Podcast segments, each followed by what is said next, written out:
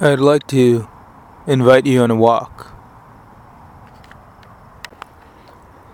Ghouta, which I am almost definitely pronouncing incorrectly, is a suburb east of Damascus in Syria. It was once an agricultural area, much like one of my hometowns of Katy, Texas, which used to grow rice and wheat before it became a suburb of Houston, or like the current suburb of Boise, Nampa, Idaho, which happens to have a lot of farms. But with the influx of immigrants to Boise from California and elsewhere, it is slowly becoming more suburban than it is farmland. So Ghouta is a similar place that turned almost wholly suburban, though, of course, we don't have the large houses that Americans might be used to for their suburbs, but a more international form of suburb, which means lots of tall flats, uh, apartments, basically, that are stacked fairly high. A feature of Ghouta, the terrain there, is that it's a little higher than Damascus. And what this means is that it's an excellent launching point for indirect fire. If you use an M two forty-nine automatic weapon and fire it at someone, that is direct fire. If you take an M four and you fire it at someone, that is direct fire. If you take an A T four and fire it at someone, that is direct fire. If you got a group of longbowmen and got them to fire higher up into the sky so that their shafts would then come down on a mass of men somewhat far away, then that is indirect fire. If you use artillery, as in the kind that was especially popularized in World War One, that is indirect fire. So, Ghouta is a good spot to use indirect fire on Damascus from, which means mortar, artillery, rockets. And that's part of why, in addition to local support, the Syrian rebels made it a sort of home base. The Syrian government responded by laying siege to the area, which is an age-old tactic of cordoning an area off and cutting off supplies back and forth. Of course, Ghouta survived through smuggling, as it is profitable to get food into and out of a sieged area, a besieged area. The very many factions of rebels were holed up to there and attacking the Syrian government for a while, when, with Russian support, the Syrian government started launching their own bombardments into Ghouta. The implication is that they were less discriminate about their targeting than the rebels, though we don't really know that for sure. We do know that Ghouta was pretty well bombed out over the course of several years, sometime between two thousand fifteen and two thousand eighteen. Though you can look at it on Google Maps now in satellite view, and it does look like a lot of those buildings are either built back up or remain intact. The people that suffer most, of course, in these situations are the very young and the very old. The fighters, because they keep on moving and have the ability to fend for themselves, tend to be the least affected in terms of their health relative to the rest of the population there. But anyway, with the support of the Russian government over time, Ghouta, a locus of rebel control, was besieged, bombed out, and the will of the rebels was broken, and they started infighting sometime around two thousand eighteen or two thousand nineteen. When this happened, the rebellion in Syria suffered a decisive blow, and, and they are, to my limited understanding, having trouble putting on a proper defensive or revolutionary front against the Syrian government now. The point of this is that Ghouta is a physical place, and because it is a physical place, the value of the rebels, the symbol of rebel strength, was assailable. We might say, in the language of conflict, that Ghouta was a center of gravity for the rebels. When you are fighting someone as one human and another, it's important to maintain control of your center of gravity while destabilizing the other person's center of gravity. Because if they don't have control of their center of gravity, and you do, they will open themselves up to more serious attacks. This is possibly most beautifully exemplified by both judo throws and salat takedowns, if you watch those on YouTube or elsewhere. You'll find there's a lot of jockeying for position, and when the right position is found, one person will completely disrupt the other person's center of gravity, which results in a dramatic throw. In the past, as in Ghouta, the center of gravity for many peoples was the land that they knew how to survive in. The land that they could get sustenance from. In nomadic societies, this was often a large expanse that they would travel between at different times, knowing where they had to be when in order to get enough food, water, and shelter from the land. In more sedentary societies, this was much more obvious with farming. You needed the land in order to eat. And the sense of identity, the sense of who a people are, was tied to that land more than anything else. There were some exceptions in terms of identification with a religion, which includes the first state religions. And for a long time, maybe identification with a greater family unit.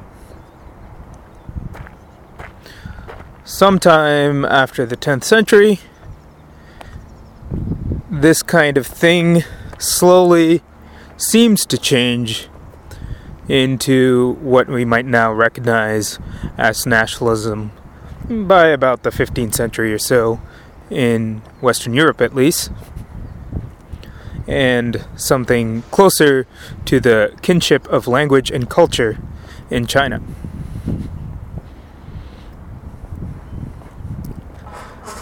What this means is that suddenly the center of gravity, the store of value, was no longer in the land as much, though it still got it for many lands.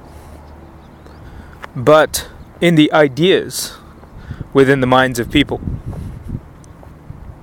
So that if you attacked such a people, they might lose their land, they might lose one way of livelihood, but because they had their ideas, it was very difficult to actually destroy their fighting spirit. You might see this in modern,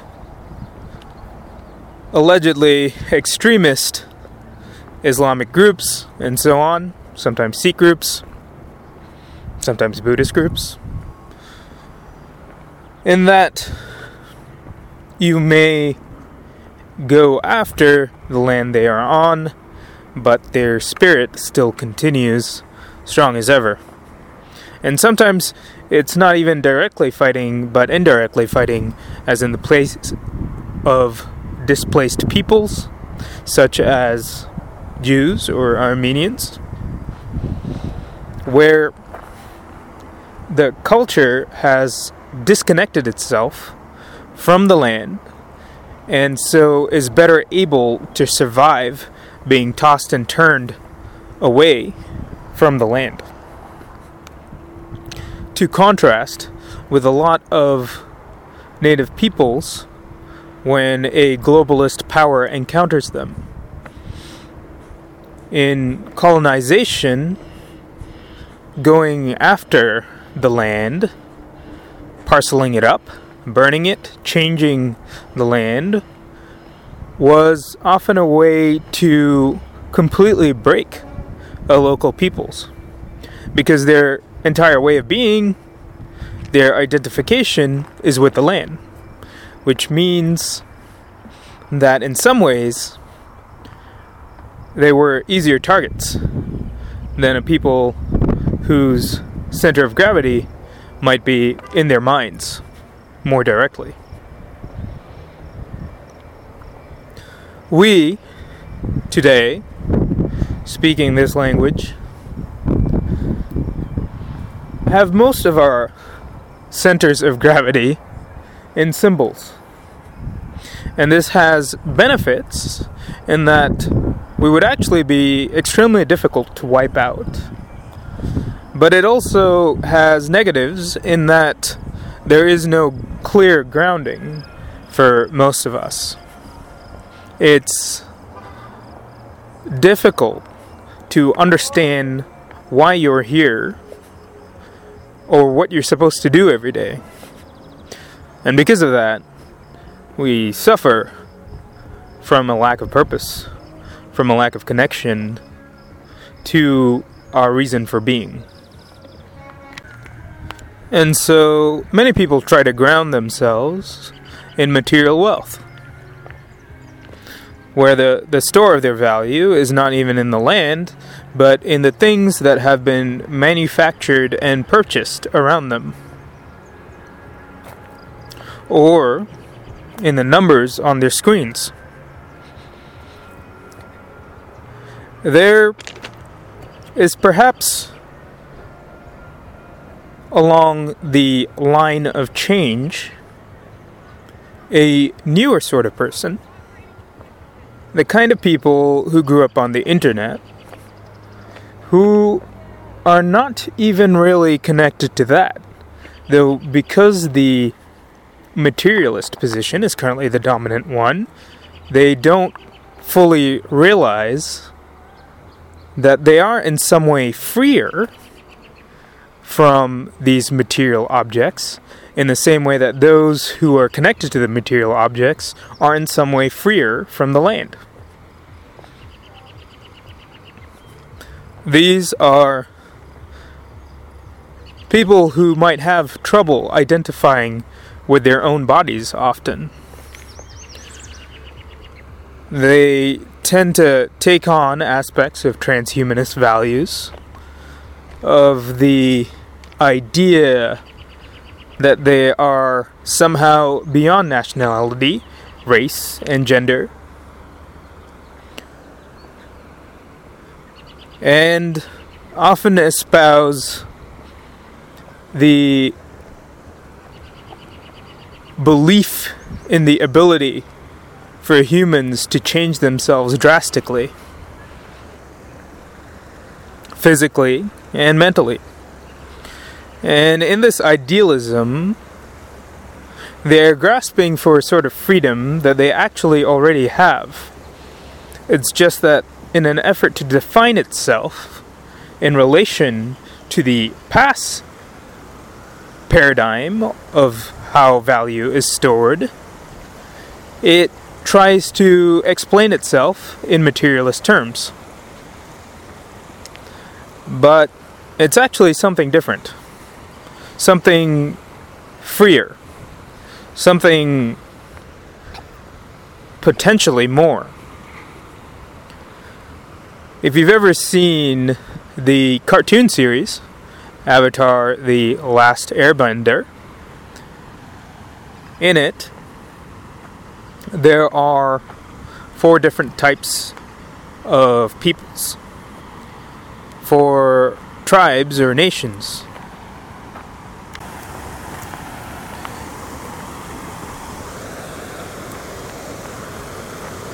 And those nations are fire, water, earth, and air.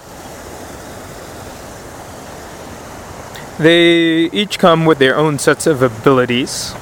You might say that their centers of gravity, their ways of being, are tied to those elements individually.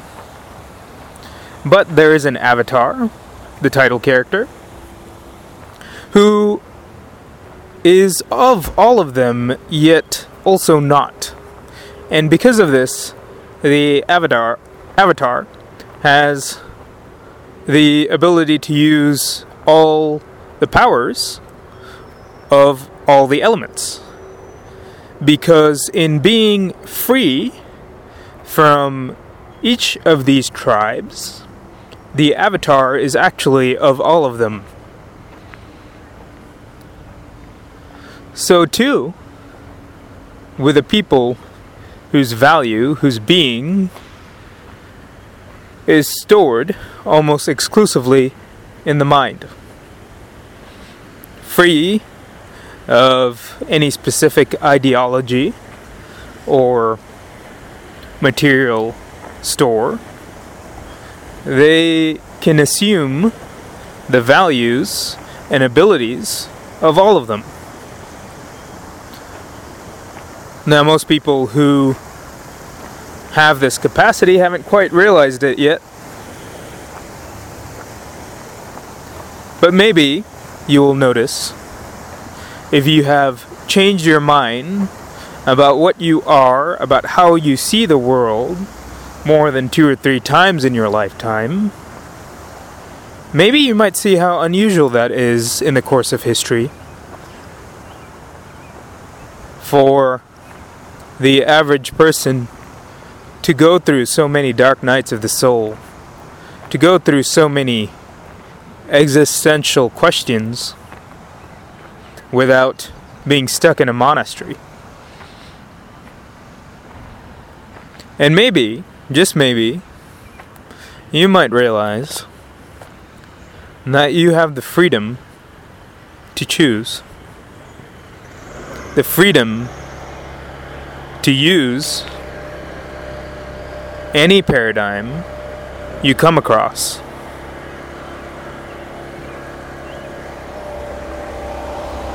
Wherever you are, whatever values or ideology or land you use to survive,